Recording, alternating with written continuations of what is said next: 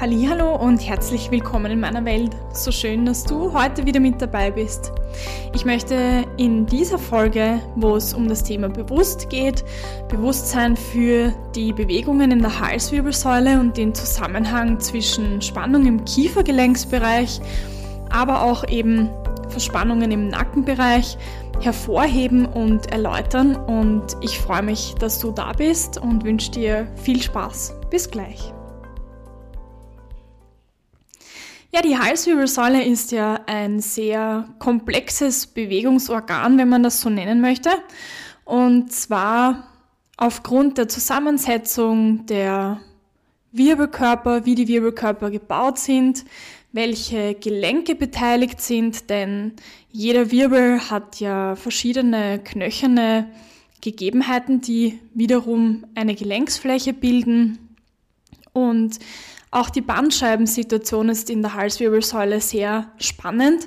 Die Halswirbelsäule verändert sich auch in ihren anatomischen und physiologischen Bewegungsrichtungen. Ähm, und zwar ist es eine natürliche Entwicklung, dass ab dem 30. Lebensjahr ungefähr die Bandscheibenspaltung natürlicherweise vorangeht und voranschreitet und manche spüren das, das ist dann so hexenschussartig häufig und wird auf die Spaltung der Bandscheibe zurückgeführt, je nachdem, ob der Anteil der Bandscheibe noch innerviert ist, also von einem Nerv versorgt wird oder nicht. Spürt man das oder man spürt das auch nicht. Deswegen gibt's immer wieder diese kleinen einschießenden Probleme und Beschwerden, Schmerzen, die dann häufig nach zwei, drei Tagen auch wieder von selbst vorbeigehen. Das Phänomen, dass der Nacken und der Hals dann steif sind, wird auch Torticollis genannt. Das ist dann ganz häufig so, dass die Betroffenen den Kopf gar nicht gut bewegen können, vorwiegend auch einseitig das Drehen oder das zur Seite neigen nicht so gut funktioniert. Und das ist eben darauf zurückzuführen, dass es ein ganz normaler, also physiologischer Alterungsprozess ist. Nichts Bedenkliches. Natürlich wichtig, dass man es beobachtet und gegebenenfalls auch dann einen Arzt konsultiert, aber in, in den meisten Fällen einfach unbedenklich. Ja, ich möchte gern dir mal erzählen, welche Bewegungsrichtungen unsere Halswirbelsäule überhaupt hat und auch die Verbindung von den Halswirbeln zum Kopf, also den Kopfgelenken. Und zwar haben wir da verschiedene Möglichkeiten zu bewegen und keine der Bewegungen, die wir dann letzten Endes durchführen, ist eine isolierte Bewegung. Das bedeutet, dass die Bewegungen zusammengesetzte Bewegungen sind. Ja? Also wenn du die Halswirbelsäule beugst, sprich das Kinn zur Brust bewegst und dich rund machst, dann passiert nicht nur eine Beugung, sondern auch andere Bewegungskomponenten. Darauf möchte ich jetzt gar nicht zu detailliert eingehen. Genauso wie wenn du den Kopf in den Nacken legst, das ist dann die Streckung der Halswirbelsäule. Und wenn man jeden Wirbel einzeln betrachtet, dann passieren verschiedene Bewegungssequenzen auf diesen Segmenten, also auf der Wirbelhöhe. Und die Bandscheiben werden auch unterschiedlich belastet, denn je nach Höhe des ähm, Wirbelsegments finden manche Bewegungen mehr und manche Bewegungen weniger statt. Der Übergang von der Halswirbelsäule zur Brustwirbelsäule ist auch ein ganz spannender Bewegungsabschnitt, einer, der sich sehr häufig auch im Laufe des Lebens, aber auch durch viel sitzende Tätigkeiten einschränkt und dann maßgeblich die Beweglichkeit der Halswirbelsäule direkt beeinflusst. Jetzt knüpfe ich nochmal an die Bewegungsrichtungen, bevor ich nochmal zum Übergang zurückkomme. Und zwar haben wir eben nicht nur die Beugung und die Streckung, sondern auch die Rotation, also das Drehen des Kopfes wenn du dich mal aufgerichtet hinsetzt und den Kopf einmal nach links und einmal nach rechts drehst, dann spürst du das Bewegungsausmaß der Halswirbelsäule in beide Richtungen. Und ich kann dich beruhigen, wenn das heute vielleicht deutlich weniger ist als gestern oder mehr oder wie auch immer, dann ist es ganz normal im Bereich der Halswirbelsäule, denn hier gibt es ganz, ganz hohe Schwankungen aufgrund der Spannungsunterschiede, aufgrund dessen, wie die Bandscheibe gefüllt ist, welche Segmente und Gelenke gerade viel oder wenig Spannung haben und deswegen ist die Halswirbelsäule in ihrer Bewegung und in ihrer Beweglichkeit sehr sprunghaft. Deswegen ist der Vergleich heute zu morgen auch ganz schwierig und das Bewegungsausmaß variiert von Tag zu Tag. Was du jetzt gleich ausprobieren kannst, um hier gleich wieder zum Übergang von der Halswirbelsäule zur Brustwirbelsäule zurückzukommen, ist, dass du dich mal ganz bewusst schlampig hinsetzt.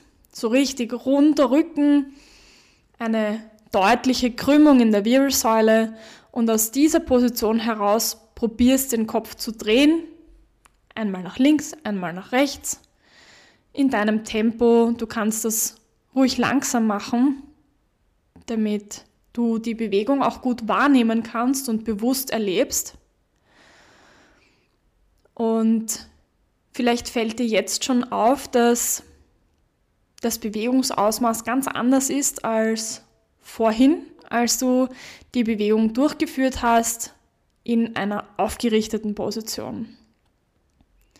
Probier das gleich nochmal aus, dass du dich ganz bewusst sehr gerade und aufgerichtet hinsetzt, die Füße vielleicht sogar hüftbreit abgestellt, das Becken schön aufgerichtet, dass auch von der unteren Wirbelsäule, also der Lendenwirbelsäule, die natürliche Hohlform gegeben ist, denn die Aufrichtung des Beckens beeinflusst die Haltung des Kopfes und die Position des Kopfes maßgeblich. Deswegen schon vom Becken aus schön aufgerichtet hinsetzen, den Kopf einordnen in die Wirbelsäulenlängsachse. Wenn man also von der Seite auf deinen Körper draufschauen würde, dann achte mal drauf, dass der Kopf in der Schulterebene und in der Beckenebene eingeordnet ist und dann dreh erst den Kopf. Spür das Bewegungsausmaß, spür, wie sich die Bewegung anfühlt, ob das leicht geht, wann ein Widerstand kommt. Für die Bewegung wieder rechts und links durch, damit du auch einen Vergleich hast für dich. Es ist auch relativ normal, dass wir eine Seite haben, die sich beweglicher anfühlt oder vielleicht auch tatsächlich beweglicher ist, weil die Wirbelsäule nicht ganz gerade bei uns ausgerichtet ist. Das hängt von ganz vielen Faktoren ab. Und dann zum Vergleichen setz dich noch einmal ganz schlampig hin, mach die Wirbelsäule rund und dreh den Kopf. Du spürst wahrscheinlich den Unterschied ganz deutlich. Eine Alltagssituation, in der das sehr relevant ist, möchte ich dir jetzt gern auch noch schildern. Und zwar gibt es viele, also abgesehen davon, dass die wenigsten den 3S-Blick im Auto machen, gibt es viele, die, wenn sie den 3S-Blick doch mal machen möchten, ähm, merken, dass die Wirbelsäule eingeschränkt ist und dass sie nicht mehr so gut nach hinten schauen können, weil sich die Bewegung in der Halswirbelsäule einschränkt. Und Viele von uns sitzen im Auto sehr schlampig oder krumm, haben die Lehne ganz weit nach hinten geneigt eingestellt, sodass die Haltung eben schon in einer gekrümmten Position ist und das begünstigt die Einschränkung der Halswirbelsäule oder der Kopfdrehung. Wenn du also Schwierigkeiten hast beim Ein- oder Ausparken, die Drehbewegung durchzuführen, also nach hinten zu schauen, dann kannst du dir die Rückenlehne etwas aufgerichteter positionieren, sodass auch deine Wirbelsäule insgesamt aufgerichteter ist und ich bin überzeugt davon, dass du einen Unterschied merken wirst in der Beweglichkeit deiner Halswirbelsäule und deines Kopfes. Ja, und eine Bewegungsrichtung oder eine Bewegungsmöglichkeit Nein, eigentlich zwei habe ich dir noch vorenthalten. Das eine ist die Seitneigung. Die Seitneigung ist die Bewegung vom Ohr zur Schulter, zur gleichseitigen. Die Seitneigung wird ganz häufig auch in Bewegungsstunden und Yoga-Einheiten, Pilates-Einheiten oder anderen Trainingsmöglichkeiten zur Dehnung und Mobilisation genutzt, wobei ich immer dazu sage, dass gerade Menschen, Personen mit Beschwerden im Bereich der Halswirbelsäule, mit Verspannungen oder anderen Schmerzzuständen vorsichtig mit dieser Dehnung sein sollen. Wenn du Lust hast, dann schau dir doch vielleicht im Internet die Halswirbelsäule mal an, also wie die Wirbelkörper ausschauen, beziehungsweise ich zeige dir das gerne auch in einem Video auf meinem YouTube-Kanal. Da sieht man dann ganz genau die Facettengelenke und wie die Halswirbelsäule so aufgebaut ist. Und dann siehst du, dass hier nicht so viel Bewegungsspielraum ist, wie wir vielleicht denken. Also die Bewegung nach vorne, das Kind zur Brust, das ist eine Bewegungsrichtung, die leicht möglich ist. Die Seitneigung, also das zur Seite lehnen des Kopfes, ist eine Bewegungsrichtung, die sich im Laufe des Alterungsprozesses so und so einschränkt. Gleichzeitig ähm, natürlich auch beeinflusst ist von der Spannung der Muskulatur, aber es handelt sich ja bei einem verspannten Muskel nicht um einen zu kurzen Muskel, sondern eben darum, dass die Spannung erhöht ist und es gibt auch andere Möglichkeiten, hier Spannung zu reduzieren. Auch für die Mobilisation gibt es ein paar Videos für die Halswirbelsäule, die du dir gerne anschauen kannst. Und deswegen, gerade wenn du diese Seitneigung machst, dehnst und mobilisieren möchtest, dann achte bitte darauf, dass wenn du einen Dehnungsreiz spürst, dass der auf der Seite ist, die du gerade dehnen möchtest. Also, wenn du den Kopf jetzt zur linken Seite, also zur linken Schulter neigst und du hast rechtzeitig ein leichtes Zuggefühl oder einen leichten Dehnungsimpuls, der mit der Zeit auch besser und weniger wird, dann spricht für mich aus meiner Sicht nichts dagegen, dass du diese Übung machst. Solltest du allerdings bei genau dieser Bewegung Kopf zu linker Schulter Schmerzen auf der linken Seite der Halswirbelsäule haben oder der Dehnungsreiz oder dieses Zuggefühl lässt auf der rechten Seite nicht nach, sondern wird vielleicht sogar mehr, dann würde ich dir empfehlen, dass du diese Übung weglässt. Ja, und die letzte Bewegungsrichtung, die ich dir jetzt fast vorenthalten hätte, ist die sogenannte Protraktion und Retraktion, wenn man jetzt den Fachbegriff gerne wissen möchte. Und das ist die Bewegung, wenn du dich nochmal aufgerichtet hinsetzt, dass du das Kinn nach vorne schiebst, als wäre der Kopf auf so einer Schiene, die horizontal verläuft, also waagrecht, und der Kopf wird nach vorne geschoben oder nach hinten geschoben.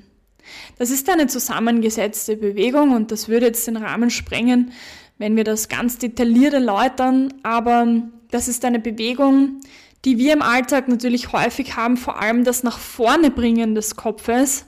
Deswegen kann ich dir nur empfehlen, dass du immer wieder auch die Retraktion, also das nach hinten schieben des Kopfes machst. Einerseits für die Entlastung der kurzen Nackenmuskulatur, denn wenn du dich jetzt hinsetzt und den Kopf mal nach vorne schiebst und du zum Übergang von den Schädelknochen zur Halswirbelsäule greifst, dann wirst du vielleicht merken, dass dieser Raum enger wird. Das bedeutet, die kurze Nackenmuskulatur ist angenähert, also kürzer oder hat seine, seine Spannung voll entfaltet, um hier das Kopfgewicht auch zu halten. Und wenn du den Kopf nach hinten bringst, das Kinn leicht Richtung Brust ziehst und den Nacken lang machst, dann wirst du merken, dass dort wieder mehr Platz ist. Die kurze Nackenmuskulatur ist übrigens auch häufig mitverantwortlich für Spannungskopfschmerz. Der entsteht meistens genau in diesem Bereich und zieht häufig auch über die Schädelfaszie nach vorne bis, zu dem, bis zum Stirnbereich. Deswegen, auch wenn du immer wieder zu Spannungskopfschmerz bei sitzender Tätigkeit neigst, kann ich dir empfehlen, die Retraktion, das nach hinten schieben des Kopfes immer wieder durchzuführen. Und außerdem möchte ich dich einladen, noch die Finger beide Seiten mal so um den Hals nach hinten zu legen, sodass du den Übergang von deiner Halswirbelsäule zur Brustwirbelsäule spürst. Wenn du dich jetzt schlampig hinsetzt, dann merkst du, dass dort eine Krümmung entsteht. Und wenn du den Blick trotzdem nach vorne gerichtet haben möchtest, dann muss die Halswirbelsäule in eine Streckposition kommen. Wenn wir vorwiegend in dieser Haltung sitzen, dann schränkt sich der obere Bereich der Brustwirbelsäule ein und kann sich gar nicht mehr gut aufrichten. Deswegen ist es so wichtig, dass wir immer wieder die Gegenbewegung zu den sitzenden Tätigkeiten und Aktivitäten, bei denen der Kopf vor der Schulterebene ist, durchführen, ausgleichen durch die entgegengesetzte Bewegung. Also gerade wenn du sitzende Tätigkeiten vorwiegend in deinem Alltag hast, oder wenn du andere Aufgaben hast, wo der Kopf sehr weit vorne ist und die Nackenmuskulatur das Gewicht des Kopfes auch den ganzen Tag halten muss, dann möchte ich dir auch hier empfehlen, dass du immer wieder die Bewegung nach hinten machst und wenn du die Finger jetzt da noch liegen hast im Übergang von der Halswirbelsäule zur Brustwirbelsäule und du dich jetzt aufrichtest, also den Kopf nach hinten oben in die Länge ziehst, wenn du dir vorstellst, du hättest oder hast lange Haare und einen Pferdeschwanz gebunden und es zieht dich am Pferdeschwanz oben jemand in die Länge wie an einem Faden, dann kannst du dir das, glaube ich, ganz gut vorstellen, in welche Richtung du hier aufrichten sollst oder kannst. Und dann wirst du merken, dass der Übergang auch gerader wird und nicht in so einer starken Krümmung ist. Im Volksmund sagt man zu dieser Krümmung häufig auch Witwenbuckel. Wir nennen sie im Fachbereich ähm, Nackenkyphose. Kyphose bedeutet ja die Krümmung der Wirbelsäule, die im Bereich der Brustwirbelsäule normal ist, sowie im Bereich der Hals- und der Lendenwirbelsäule es normal ist, dass so eine Hohlform ist. Das nennt man Lordose. Und die Nackenkyphose ist eben meistens dann nicht mehr beweglich in die Streckung und das beeinflusst ganz, ganz stark den Kopf, die Spannung der Halswirbelsäule und auch die Beweglichkeit der Halswirbelsäule. Abschließend möchte ich dir heute gerne noch mitgeben, dass auch die Position des Kiefers, der Kiefergelenke, die Zahnstellung und die Spannung unseres Mundbodens, der Zungenmuskulatur, die auch verbunden ist mit dem Schultergürtel, beeinflusst wird durch die Halswirbelsäule. Und dazu erzähle ich dir gerne in einer anderen Folge noch mehr. Beziehungsweise ist es hier auch spannend, sich mit Logopädinnen, Logopäden auszutauschen, denn hier ist ein ganz großer Zusammenhang, der sehr spannend ist, auch zu erläutern. Und gerade wenn du immer wieder Beschwerden im Kiefergelenksbereich hast, wenn du zum Zähneknirschen neigst oder merkst, dass du bei Anspannung die Zähne ganz fest zusammenbeißt, dann ist es spannend, sich hier auch noch den Zusammenhang zwischen der Halswirbelsäule und dem Kiefer anzuschauen. Denn du kannst auch über die Spannung im Nacken also in der Halswirbelsäule, die Spannung der Kau- und Kiefer- und Gesichtsmuskulatur beeinflussen. Ich freue mich, dass du heute wieder mit dabei warst und ich freue mich auch schon auf das nächste Mal. Also hab noch einen schönen Tag und bis ganz bald.